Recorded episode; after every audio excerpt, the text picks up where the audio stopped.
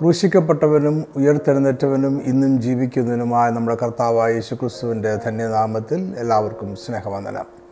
Naphtali tribe T വിയിലേക്ക് സ്വാഗതം.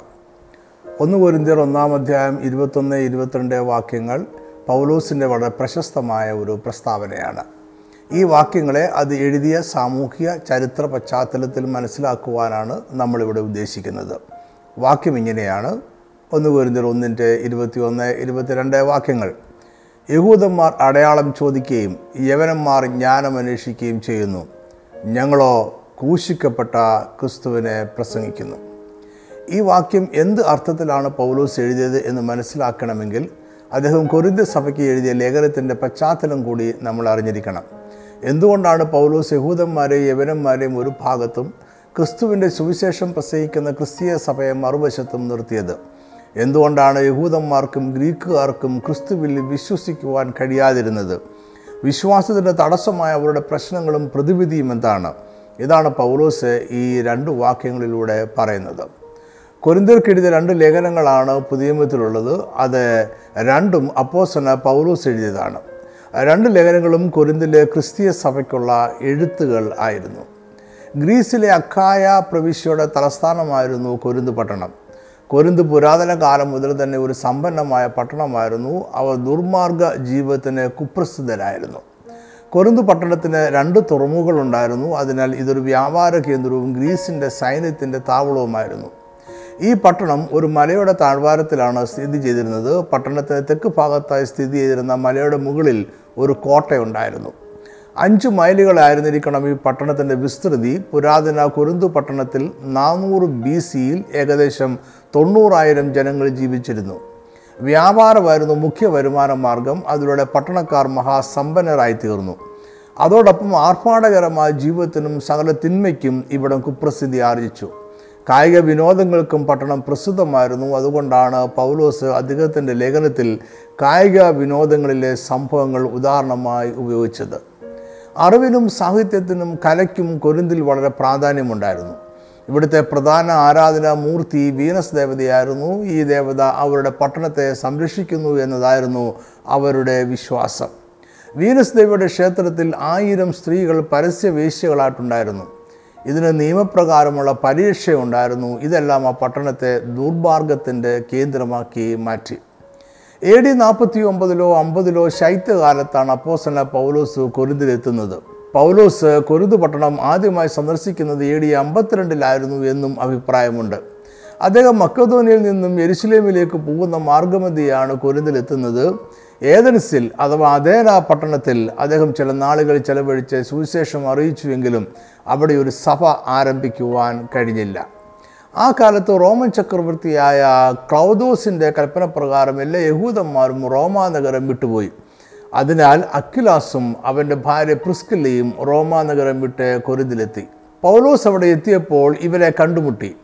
അവിടെ പൗലോസ് അവരോട് ചേർന്ന് കൂടാരപ്പണി ചെയ്തു. ശേഷം സമയവും ശബത്ത് ദിവസവും അവൻ യവനന്മാരോടും യഹൂദന്മാരോടും സുവിശേഷം അറിയിച്ചു.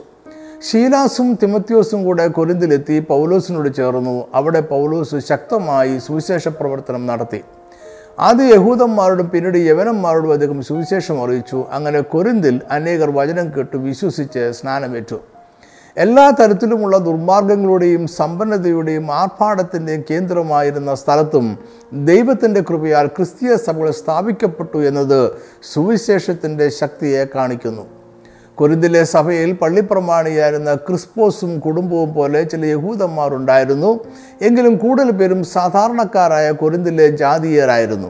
കൊരിന്തിലെ ദുർമാർഗ ജീവിതം സാധാരണമായിരുന്ന ഒരു പശ്ചാത്തലത്തിൽ നിന്നുമാണ് അവർ ക്രിസ്തീയ വിശ്വാസത്തിലേക്ക് വന്നത്.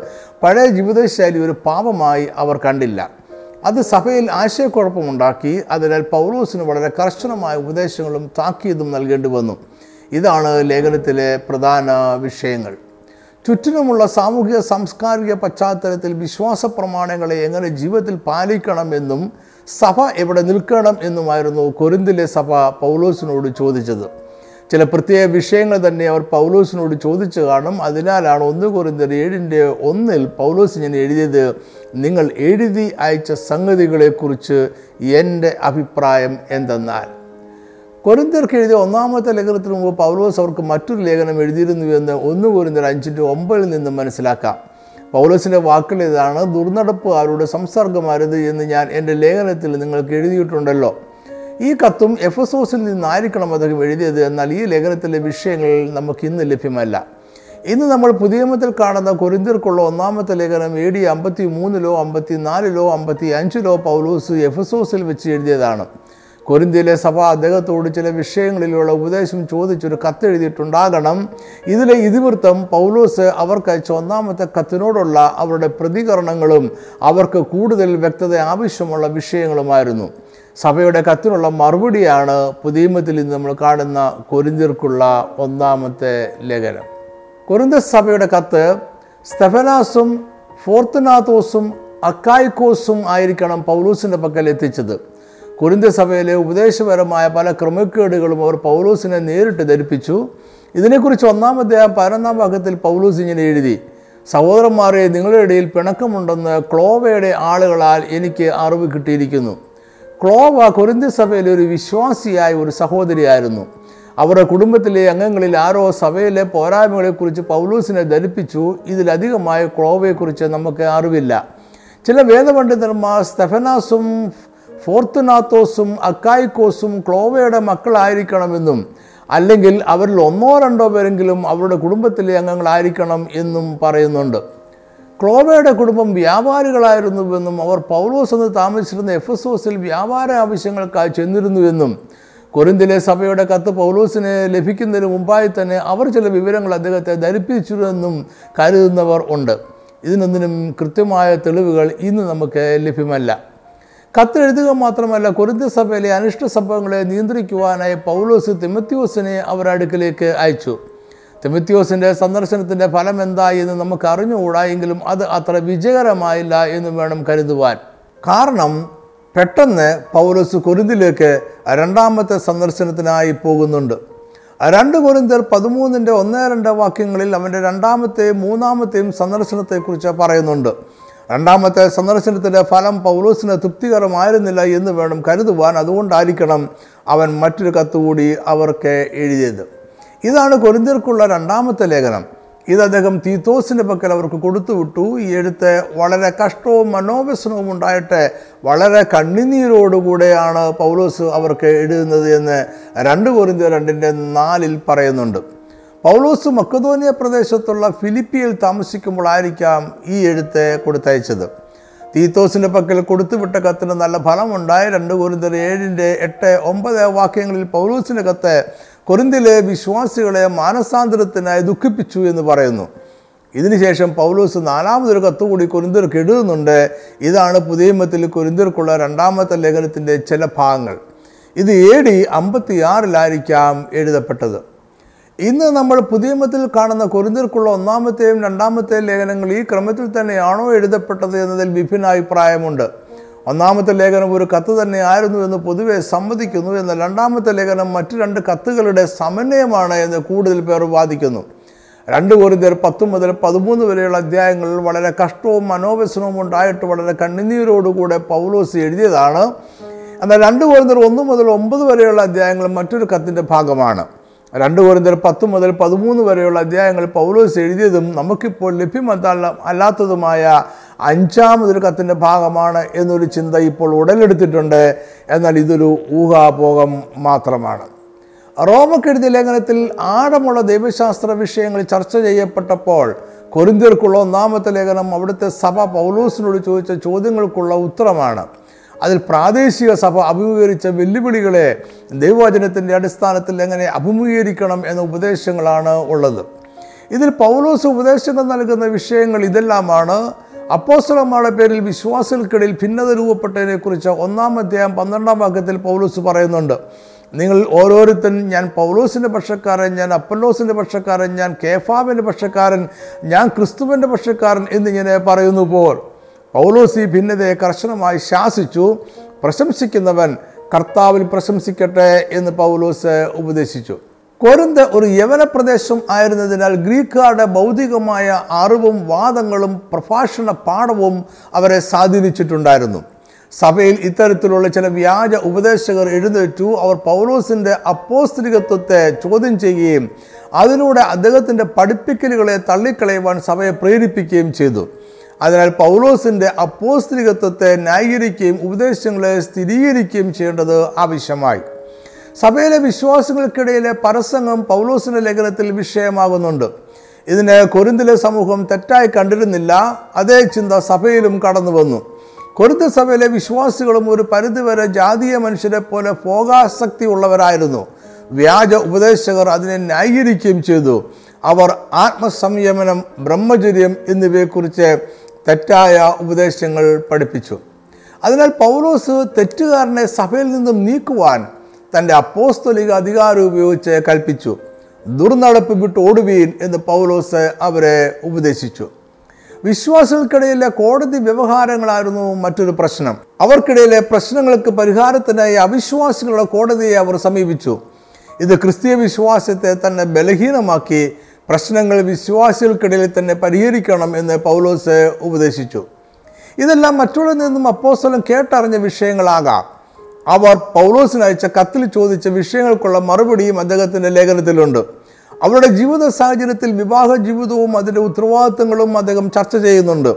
ജാതികൾ വിഗ്രഹങ്ങൾക്ക് അർപ്പിച്ച ഭക്ഷണം വിശ്വാസികൾക്ക് ഭക്ഷിക്കാമോ എന്നത് മറ്റൊരു വിഷയം ആയിരുന്നു.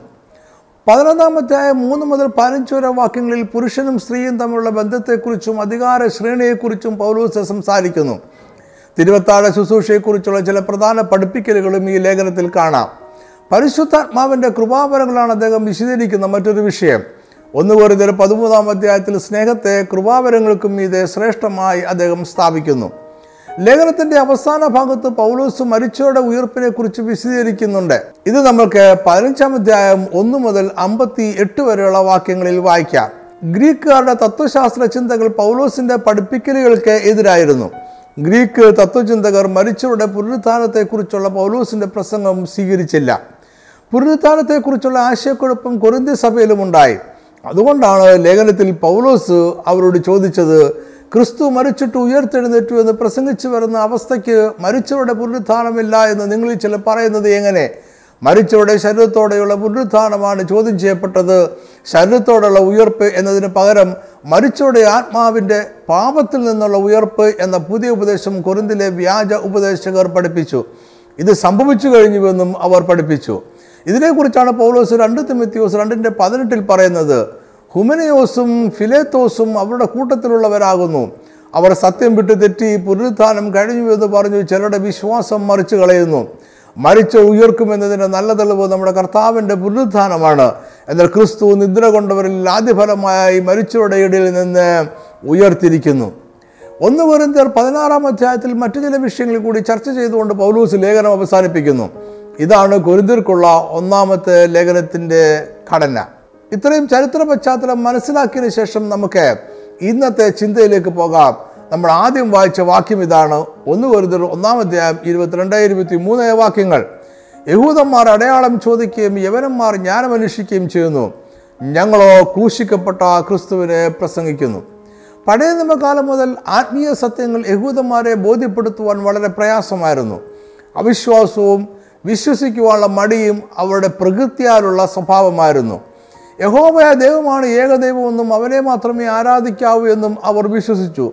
ദൈവം അവരുടെ വിടുതലിനായി ഒരു മഷിഹായെ അയക്കുമെന്നും അവർ പ്രതീക്ഷിച്ചു. യഹൂദ ചരിത്രത്തിൽ പല പ്രവാചകന്മാരും റബിമാരും രാജാക്കന്മാരും അവരാണ് മഷിക എന്ന് അവകാശപ്പെട്ടിട്ടുണ്ട്. ചില രാജാക്കന്മാരെ മഷിക ജനം തെറ്റിദ്ധരിച്ചിട്ടുണ്ട്. കാരണം യഹൂദിന് മഷിക ഒരു രാഷ്ട്രീയ നേതാവാണ് എന്നാൽ മുൻകാല ചരിത്രത്തിൽ മഷിക എന്ന് അവകാശപ്പെട്ട ആർക്കും ശത്രുക്കളിൽ നിന്നും യഹൂദർക്ക് എന്നേക്കും അവർ വിടുതൽ നൽകുവാൻ കഴിഞ്ഞില്ല. അതിനാൽ ദൈവമാണ് എന്നോ ഉള്ള എല്ലാ അവകാശവാദങ്ങളെയും അവർ സംശയത്തോടെ വീക്ഷിച്ചു. വിശ്വാസത്തിൽ അവർ വഞ്ചിക്കപ്പെടുമോ എന്ന ഭയമായിരിക്കാം ഇതിന്റെ കാരണം. അതിനാൽ യഹൂദന്മാർ എപ്പോഴും അടയാളം അന്വേഷിക്കുന്നവരായിരുന്നു. അവരോട് സംസാരിക്കുവാൻ ദൈവം സീനായ പർവതത്തിൽ ഇറങ്ങി വന്നപ്പോൾ പർവതം മുഴുവനും പുക കൊണ്ട് മൂടി അതിന്റെ പുക തീച്ചുളയിലെ പുക പോലെ പൊങ്ങി പർവതമൊക്കെയും ഏറ്റവും കുലുങ്ങി. അവിടെ ഉച്ചത്തിലുള്ള കാഹളധ്വനി ദീർഘമായി മുഴങ്ങി ഇതിന്റെ മധ്യത്തിൽ ദൈവം ഉച്ചത്തിൽ മോശയോട് സംസാരിച്ചു. ഇതുപോലെയുള്ള അടയാളങ്ങൾ വീണ്ടും ഉണ്ടായിട്ടുണ്ട്. അതിനാൽ ദൈവത്തിന്റെ പ്രത്യക്ഷതയ്ക്കും അവനയക്കുന്ന പ്രവാചകന്മാരുടെയും മഷികാരുടെയും വരവിനും അവർ സ്വർഗീയമായ അടയാളങ്ങൾ അന്വേഷിച്ചു. അടയാളങ്ങളില്ലാതെ അവർക്ക് ദൈവത്തിന്റെ ആലോചനയോ പ്രവൃത്തികളോ ഏറ്റെടുക്കുവാൻ കഴിഞ്ഞില്ല. അപ്പോസല പ്രവൃത്തികൾ ഇരുപത്തി രണ്ടിൽ പൗലോസ് റോമിലെ യഹൂദന്മാരെ കുറിച്ച് പറയുന്നത് ഇങ്ങനെയാണ്. നിങ്ങൾ ചെവി കൊണ്ട് കേട്ടിട്ടും ഗ്രഹിക്കാതിരിക്കും കണ്ണുകൊണ്ട് കണ്ടിട്ടും കാണാതിരിക്കും കണ്ണുകൊണ്ട് കാണാതെയും ചെവി കൊണ്ട് കേൾക്കാതെയും ഹൃദയം കൊണ്ട് ഗ്രഹിച്ച് മനം തിരിയാതെയും ഞാൻ അവരെ സൗഖ്യമാക്കാതെയും ഇരിക്കേണ്ടതിന് ഈ ജനത്തിന്റെ ഹൃദയം തടിച്ചിരിക്കുന്നു. അവിടെ ചെവി കേൾപ്പാൻ മന്ദമായിരിക്കുന്നു അവരുടെ കണ്ണ് അടച്ചിരിക്കുന്നു എന്ന് ജനത്തിന്റെ അടുക്കൽ പോയി പറക എന്നിങ്ങനെ പരിശുദ്ധാത്മാവ് യശിയ പ്രവാചകൻ മുഖാന്തരം നിങ്ങളുടെ പിതാക്കന്മാരോട് പറഞ്ഞിരിക്കുന്നത് ശരി തന്നെ. യേശുക്രിസ്തു ദൈവരാജ്യം വന്നിരിക്കുന്നു എന്ന പ്രസ്താവനയോടുകൂടി ശുശ്രൂഷകൾ ആരംഭിച്ചുവെങ്കിലും അവൻ ഉപദേശിച്ച പുതിയ വിശ്വാസം അവർക്ക് സ്വീകരിക്കുവാൻ പ്രയാസമുള്ളതായി. യേശു ദൈവരാജ്യം പുനഃസ്ഥാപിക്കാൻ വന്നതാണ് എങ്കിൽ അവൻ യഹൂദന്മാരുടെ പ്രതീക്ഷയായ മഷിക ആയിരിക്കണം. യേശുക്രിസ്തു അവന്റെ ശുശ്രൂഷ നാളുകളിൽ ചെയ്ത അത്ഭുത പ്രവൃത്തികളെല്ലാം അവൻ മഷിക ആണ് എന്നതിന്റെ അടയാളങ്ങളായിരുന്നു. കാനാവിൽ കല്യാണവേളയിൽ യേശു വെള്ളത്തെ വീഞ്ഞാക്കി ഇതിനെക്കുറിച്ച് യോഹനാൻ രണ്ടിന്റെ പതിനൊന്നിൽ എഴുതിയത് ഇങ്ങനെയാണ്. യേശു ഇതിനെ അടയാളങ്ങളുടെ ആരംഭമായ ഗലീലയിലെ കാനാവിൽ വെച്ച് ചെയ്തു. തന്റെ മഹത്വം വെളിപ്പെടുത്തി. അവന്റെ ശിഷ്യന്മാർ അവനിൽ വിശ്വസിച്ചു. രണ്ടിന്റെ ഇരുപത്തി മൂന്നിൽ അദ്ദേഹം വീണ്ടും എഴുതി. പെസകാ പെരുന്നാളിൽ എരുസലേമിൽ ഇരിക്കുമ്പോൾ അവൻ ചെയ്ത അടയാളങ്ങൾ കണ്ടിട്ട് പലരും അവന്റെ നാമത്തിൽ വിശ്വസിച്ചു. മത്തായി മൂന്നിന്റെ പതിനാറ് പതിനേഴ് വാക്യങ്ങളിൽ യേശു സ്നാനമേറ്റിന് ശേഷം വെള്ളത്തിൽ നിന്ന് കയറിയപ്പോൾ സ്വർഗം തുറന്നു ദൈവാത്മാവ് പ്രാവ് എന്ന പോലെ ഇറങ്ങി അവന്റെ മേൽ വന്നു എന്ന് പറയുന്നുണ്ട്. മാത്രവുമല്ല ഇവനെന്റെ പ്രിയപുത്രൻ ഇവന് ഞാൻ പ്രസാദിച്ചിരിക്കുന്നു എന്ന് സ്വർഗത്തിൽ നിന്നൊരു ശബ്ദമുണ്ടായി. ഇതൊരു പരസ്യമായ സംഭവമായിരുന്നു. എന്നാൽ യഹൂദന്മാർ അന്വേഷിച്ചത് യേശു അവർ പ്രതീക്ഷിക്കുന്ന മഷികയാണ് എന്നതിന്റെ അടയാളമാണ്. അവർ പ്രതീക്ഷിക്കുന്ന മഷിക അവരുടെ ശത്രുക്കളെ എന്നേക്കുമായി തോൽപ്പിച്ച് യഹൂദദേശത്തെ മോചിപ്പിക്കുകയും ദൈവം അവരുടെ പിതാക്കന്മാർക്ക് വാഗ്ദത്തം ചെയ്ത ദേശം പിടിച്ചെടുക്കുകയും ചെയ്യുന്ന രാജാവായിരിക്കണം. അവൻ സ്ഥിരമായ ഒരു രാജ്യത്വം ഇരുസ്ലിമിൽ സ്ഥാപിക്കണം. യേശു ചെയ്ത അത്ഭുത പ്രവൃത്തികളൊന്നും ഭൗതികമായ ഒരു യഹൂദരാജ്യം സ്ഥാപിക്കുമെന്നതിന്റെ അടയാളമായിരുന്നില്ല. യേശുവിന്റെ അത്ഭുത പ്രവൃത്തികളിൽ യഹൂദന്മാർ ദൈവിക നിയമനം കണ്ടില്ല. മഷിക അസാധാരണമായ സ്വർഗീയ അടയാളങ്ങളോടെ പ്രത്യക്ഷനാകണം. അതിനാൽ അവർ വീണ്ടും അടയാളം അന്വേഷിച്ചു. അതായത് അവർ അന്വേഷിക്കുന്ന അടയാളം ഭൗതികമായ രാഷ്ട്രീയമായ അധികാരം പിടിച്ചെടുക്കുന്ന ഒരു രാജാവിന് യോജിച്ചതായിരിക്കണം. അന്നത്തെ രാഷ്ട്രീയ സാഹചര്യത്തിൽ മഷിക റോമൻ സാമ്രാജ്യത്തിനെതിരെ യുദ്ധം പ്രഖ്യാപിക്കുന്നവരായിരിക്കണം. എന്നാൽ യേശു അങ്ങനെ ചെയ്തില്ല. യേശുവിനെ ഒറ്റിക്കൊടുത്ത യൂതായും യേശുവിൽ നിന്നും ഭൗതിക അധികാരത്തിന്റെ അടയാളം പ്രതീക്ഷിച്ചു കാണും. അവന്റെ പ്രതീക്ഷ നഷ്ടമായപ്പോൾ ആയിരിക്കാം അവൻ യേശുവിനെ ഒറ്റിക്കൊടുത്തത്. അതേ കാരണത്താലായിരിക്കാം യഹൂദന്മാരും യേശുവിനെ തള്ളിപ്പറഞ്ഞത്. യഹൂദന്മാർ യേശുവിനോട് അടയാളം ചോദിച്ചതായി സുവിശേഷങ്ങളിൽ പറയുന്നുണ്ട്. മത്തായി പന്ത്രണ്ടിന് മുപ്പത്തിയെട്ടിൽ ഈ ശാസ്ത്രിമാരിലും പരീശ്വരന്മാരിലും ചിലർ യേശുവിനോട് ചോദിച്ചു ഗുരു നീ ഒരു അടയാളം ചെയ്ത് കാണുവാൻ ഞങ്ങൾ ഇച്ഛിക്കുന്നു. ഇതിന്റെ പശ്ചാത്തലവും യേശു പറഞ്ഞ മറുപടിയും മത്തായി പന്ത്രണ്ടിന്റെ ഇരുപത്തിരണ്ട് മുതൽ നാൽപ്പത് വരെയുള്ള വാക്യങ്ങളിൽ രേഖപ്പെടുത്തിയിട്ടുണ്ട്. ചില യഹൂദന്മാർ കുരുടനും ഊമനുമായ ഒരു ഭൂതഗ്രസ്തനെ അവന്റെ അടുക്കൽ കൊണ്ടുവന്നു. യേശുവനെ സൗഖ്യമാക്കി അവന് കാഴ്ചയും സംസാരിക്കുവാനും കേൾക്കുവാനുമുള്ള കഴിവും ലഭിച്ചു. ഇത് യേശു മഷികാണ് എന്നതിന്റെ അടയാളമായിരുന്നു. മഷിക അത്യ അപൂർവങ്ങളായ അടയാളങ്ങൾ പ്രവർത്തിച്ചു. അവനെ ദൈവം അയച്ചതാണ് എന്ന് വെളിപ്പെടുത്തും എന്നത് യഹൂദ പാരമ്പര്യ വിശ്വാസമാണ്. അതിനാൽ ഇത് കണ്ടു നിന്ന ജനം യേശു ദാവീദ് പുത്രൻ തന്നെയോ എന്ന് വിസ്മയിച്ചു. അതായത് യേശു മഷിക തന്നെ എന്ന് അവർ വിശ്വസിച്ചു. എന്നാൽ പരീക്ഷന്മാർ അതിനോട് യോജിച്ചില്ല. അതിനാൽ യേശു പിശാചിന്റെ ശക്തി ഭൂതങ്ങളെ പുറത്താക്കുന്നു എന്ന് അവർ ആരോപിച്ചു. യേശു അവരുടെ ആരോപണങ്ങളെ നിരസിച്ചു. അവൻ ദൈവത്തിന്റെ ശക്തിയാൽ ഭൂതങ്ങളെ പുറത്താക്കുന്നു എന്ന് യേശു പ്രഖ്യാപിച്ചു. മാത്രമല്ല ഇത് നിസ്സാരവാക്കിനും ന്യായവിധി ദിവസത്തിൽ കണക്ക് ബോധിപ്പിക്കേണ്ടി എന്ന് യേശു അവരെ ഓർമ്മിപ്പിച്ചു. അപ്പോൾ ശാസ്ത്രിമാരും പരീക്ഷന്മാരും ചിലർ അവനോട് ഗുരു നീ ഒരു അടയാളം ചെയ്ത് കാണുവാൻ ഞങ്ങൾ ഇച്ഛിക്കുന്നു എന്ന് പറഞ്ഞു. അതിന് യേശു പറഞ്ഞ മറുപടി ഇതാണ്. മത്തായി പന്ത്രണ്ടിന്റെ മുപ്പത്തി ഒമ്പത് നാൽപ്പത്. ദോഷവും വ്യഭിചാരവുമുള്ള തലമുറ അടയാളം തിരയുന്നു. യോന പ്രവാചകന്റെ അടയാളമല്ലാതെ അതിന് അടയാളം ലഭിക്കുകയില്ല. യോനാ കടലാനയുടെ വയറ്റിൽ മൂന്ന് രാവും മൂന്ന് പകലും ഇരുന്നതുപോലെ മനുഷ്യപുത്രൻ മൂന്ന് രാവും മൂന്ന് പകലും ഭൂമിയുടെ ഉള്ളിൽ ഇരിക്കും. മത്തായി പതിനാറിന്റെ ഒന്നിലും പരീശന്മാരും സദൂക്യരും യേശുവിനോട് അടയാളം ചോദിക്കുന്നുണ്ട്. ഇവിടെ അവർ ചോദിച്ചത് ആകാശത്ത് നിന്നും ഒരടയാളം കാണിച്ചു തരണമെന്നാണ്. അവരോട് യേശു പറഞ്ഞു യോനയുടെ അടയാളമല്ലാതെ അതിന് അടയാളം ലഭിക്കുകയില്ല. മർക്കോസ് എട്ടിന്റെ പതിനൊന്നിൽ പരീശന്മാർ ആകാശത്ത് നിന്ന് അടയാളം ചോദിച്ചപ്പോൾ ഈ തലമുറയ്ക്ക് അടയാളം ലഭിക്കുകയില്ല എന്ന് ഞാൻ സത്യമായിട്ട് നിങ്ങളോട് പറയുന്നു എന്നാണ് യേശു മറുപടി പറഞ്ഞത്. ലൂക്കോസ് പതിനൊന്നിന്റെ പതിനാറിൽ വിവരിക്കുന്ന സംഭവം മത്തായി പന്ത്രണ്ടിൽ പറഞ്ഞിരിക്കുന്ന അതേ സംഭവം തന്നെ ആയിരിക്കണം. യഹൂദന്മാരെ അടയാളത്തിനുള്ള ചോദ്യവും യേശുവിന്റെ മറുപടിയും ഒന്ന് തന്നെയാണ്. യോഹനാൻ രണ്ടാം അധ്യായത്തിലും അടയാളം അന്വേഷിക്കുന്ന യഹൂദന്മാരെ കാണാം. പെസഹ പെരുന്നാളിന്റെ സമീപ ദിവസം യേശു എരിശിലേമിലേക്ക് പോയി. അവിടെ കാള ആട് പ്രാവ് എന്നിവയെ വിൽക്കുന്നവരെയും പൊൻവാണിഭക്കാരെയും കണ്ടു. യേശു അവരെ ആലയത്തിൽ നിന്നും ഓടിച്ചു കളഞ്ഞു. അപ്പോൾ യഹൂദന്മാർ നിനക്ക് ഇങ്ങനെ ചെയ്യാം എന്നതിന് നീ എന്ത് അടയാളം കാണിച്ചു തരുമെന്ന് ചോദിച്ചു. യേശു അവരോട് ഈ മന്ദിരം പൊളിപ്പീൻ. ഞാൻ മൂന്ന് ദിവസത്തിനകം അതിനെ പണിയുമെന്ന് ഉത്തരം പറഞ്ഞു. യേശുവിന്റെ വാക്കുകളെ യോഹനൻ വിശദീകരിക്കുന്നുണ്ട്. അവനോ തന്റെ ശരീരം എന്ന മന്ദിരത്തെക്കുറിച്ച് അത്രേ പറഞ്ഞത്? അവൻ ഇത് പറഞ്ഞു എന്ന് അവൻ മരിച്ചവരിൽ നിന്ന് ഉയർത്തെഴുന്നതിന് ശേഷം ശിഷ്യന്മാർ ഓർത്തു തിരുവെടുത്തും യേശു പറഞ്ഞ വചനവും വിശ്വസിച്ചു. മത്തായ ലൂക്കോസ് യോഹന്നാൻ എന്നിവരുടെ സുവിശേഷങ്ങളിൽ യേശു നൽകുന്ന അടയാളം അവന്റെ മരണവും ഉയർപ്പുമാണ്. ഇത് ദൈവികമായ ദൈവത്താൽ മാത്രം സാധ്യമാകുന്ന അടയാളങ്ങളാണ്. ഇതുതന്നെയാണ് പൗലോസും യഹൂദന്മാർക്കും നൽകുന്ന മറുപടി ഞങ്ങളോ ക്രൂശിക്കപ്പെട്ട ക്രിസ്തുവിനെ പ്രസംഗിക്കുന്നു. യേശുവിന്റെ ഭൗതിക ദാരിദ്ര്യവും കഷ്ടതയും അവനനുഭവിച്ച അപമാനവും നിന്ദയും യഹൂദന്മാർ പ്രതീക്ഷിക്കുന്ന മഷികയോട് ചേരുന്നതായിരുന്നില്ല. അവിടെ മഷിക ജയാളിയായ ഒരു രാഷ്ട്രീയ നേതാവാണ്. യഹൂദന്മാരുടെ മഷിക രാജാവാണ്. അവൻ അവരുടെ രാഷ്ട്രീയ എതിരാളികളോട് യുദ്ധം ചെയ്തവരെ തോൽപ്പിച്ച് വാക്തദേശം തിരികെ പിടിച്ചൊരു യഹൂദ സാമ്രാജ്യം സ്ഥാപിക്കുന്നവനാണ്. അവനെ റോമൻ സൈന്യത്തിന് പിടിക്കുവാനോ കാരാഗ്രഹത്തിൽ അടയ്ക്കുവാനോ കൊല്ലുവാനോ സാധ്യമല്ല. എന്നാൽ യേശു ബലഹീനനും സൈന്യമില്ലാത്തവനും യുദ്ധം ചെയ്യുവാൻ അറിയാത്തവനുമായിരുന്നു. അവനെ റോമൻ സൈന്യം പിടിച്ചപ്പോൾ സ്വയം രക്ഷിക്കുവാൻ യേശുവിന് കഴിഞ്ഞില്ല. ശത്രുക്കൾ യേശുവിനെ അതിക്രൂരമായി നിന്ദ്യമായി ക്രൂശിൽ തറച്ചു കൊന്നു. അവനെ ദൈവം ഉപേക്ഷിച്ചു കളഞ്ഞു എന്ന് അവൻ ക്രൂശിൽ കിടന്നപ്പോൾ വിളിച്ചു പറഞ്ഞു. അവൻ ദൈവത്തെ സ്വന്തം പിതാവെന്ന് വിളിച്ചുവെങ്കിലും അവനെ റോമൻ സൈന്യത്തിന്റെ പിടിയിൽ നിന്നും രക്ഷിക്കുവാൻ ദൈവമെത്തിയില്ല. അവന്റെ ശിഷ്യന്മാർ അവനെ ഉപേക്ഷിച്ചു. ഒരു ശിഷ്യൻ തന്നെ അവനെ ഒറ്റിക്കൊടുത്തു. അവനെ റോമൻ പടയാളികൾ അടിച്ചു മുൾക്കിരീടം അണിയിച്ചു പരിഹസിച്ചു വിചാരണ ചെയ്തു ക്രൂശിച്ചു. ഇത് യഹൂദന്മാർക്കൊരു ഇടർച്ചക്കല്ലായി. അവർക്ക് യേശുവിനെ മഷിയായി സ്വീകരിക്കുവാൻ കഴിഞ്ഞില്ല. യഹൂദന്മാരുടെ അവിശ്വാസമുള്ള കഠിന ഹൃദയം യേശുവിന്റെ മരണത്തെ ഉയർപ്പിനെയും തള്ളിക്കളഞ്ഞു. അതിനാൽ യേശു പറഞ്ഞതുപോലെ ഈ തലമുറയ്ക്ക് അടയാളം ലഭിക്കുകയില്ല. നമ്മൾ പഠനത്തിനായി എടുത്ത വാക്യത്തിലെ രണ്ടാമത്തെ ചിന്ത യവനന്മാർ ജ്ഞാനമന്വേഷിക്കുന്നു എന്നതാണ്. യവനന്മാർ തത്വജ്ഞാനത്തിൽ പ്രസിദ്ധരായിരുന്നു. പ്ലേറ്റോ അരിസ്റ്റോട്ടിൽ സിസോറോ സെനേക്ക എന്നിവർ പ്രശസ്തരായ ഗ്രീക്ക് തത്വചിന്തകരാണ്. ജീവിതവും മരണവും അതിനുശേഷമുള്ള കാലവും വിശദീകരിക്കുവാൻ അവർ വളരെ ശ്രമിച്ചിട്ടുണ്ട്. പൗലോസ് കൊറിന്തിലെത്തുന്നതിന് മുമ്പ് മറ്റു ചില ഗ്രീക്ക് പ്രദേശങ്ങളിൽ അവൻ സുവിശേഷം അറിയിച്ചിരുന്നു. ഫിലിപ്പിയെയും ലുദിയയും കുടുംബവും കാരാഗ്രഹ പ്രമാണിയും കുടുംബവും രക്ഷിക്കപ്പെട്ട് സ്നാനപ്പെട്ടുവെങ്കിലും പൗലോസിന് അവിടെ അധിക നാളുകൾ താമസിക്കുവാൻ കഴിഞ്ഞില്ല. അവിടെ ജനം അവർക്കെതിരെ കലാപമുണ്ടാക്കി പൗലോസിനെയും ഷീലാസിനെയും അടിച്ച് കാരാഗൃഹത്തിൽ അടച്ചു. തെസ്ലോനിക്കയിൽ അദ്ദേഹത്തിന്റെ പ്രവർത്തനങ്ങൾക്ക് ഫലമുണ്ടായി എന്നാൽ അവിടെയുള്ള യഹൂദന്മാർ ജനത്തെ കൂട്ടി പൗലോസിനെതിരെ കലാപമുണ്ടാക്കി.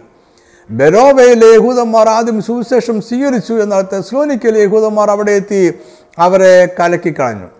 പൗലോസിന്റെ അടുത്ത സന്ദർശന സ്ഥലം അതേന അല്ലെങ്കിൽ ഏതൻസ് ആയിരുന്നു ഇവിടെയും പൗലോസിന്റെ പ്രസംഗം ചില ചലനങ്ങൾ ഉണ്ടാക്കിയെങ്കിലും അവർ അദ്ദേഹത്തെ പരിഹസിച്ച് തള്ളിക്കളഞ്ഞു.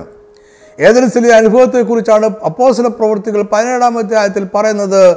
അവിടെ മരിച്ചവരുടെ പുനരുദ്ധാനത്തെക്കുറിച്ചുള്ള പൗലോസിന്റെ ഉപദേശങ്ങൾ ഗ്രീക്ക് തത്വജ്ഞാനികൾ തള്ളിക്കളഞ്ഞു. മരിച്ചവരുടെ പുനരുദ്ധാനത്തെക്കുറിച്ച് കേട്ടിട്ട് ചിലർ പരിഹസിച്ചു. അവർ മരിച്ചവർ വീണ്ടും ജീവിക്കുമെന്ന് വിശ്വസിച്ചിരുന്നില്ല. ഇതിനാലാണ് ഒന്നു പറഞ്ഞത് പതിനഞ്ചാം അധ്യായത്തിൽ മരിച്ചവരുടെ പുനരുദ്ധാനത്തെക്കുറിച്ച് പൗലോസ് വിശദമായി സംസാരിക്കുന്നത്. ഏതനസിന് ശേഷം പൗലോസിന്റെ അടുത്ത സന്ദർശന സ്ഥലമായിരുന്നു കൊരിന്ത്. ഏതനസിനെ പോലെ തത്വജ്ഞാനത്തിന്റെ കേന്ദ്രമായിരുന്നില്ല എങ്കിലും യവന തത്വജ്ഞാനം കൊരിന്തിനെയും ഏറെ സ്വാധീനിച്ചിരുന്നു. കൊരിന്തിലെ ഭൗതിക ചിന്താമണ്ഡലം ഗ്രീക്ക് റോമൻ ചിന്തകളുടെ സമ്മിശ്രമായിരുന്നു. കൊരിന്ത് പട്ടണം തിന്മയ്ക്കും സമ്പത്തിനും തത്വജ്ഞാനത്തിനും പ്രസിദ്ധമായിരുന്നു. അധാർമിക ജീവിതം അവർക്ക് ജീവിതശൈലിയായിരുന്നു.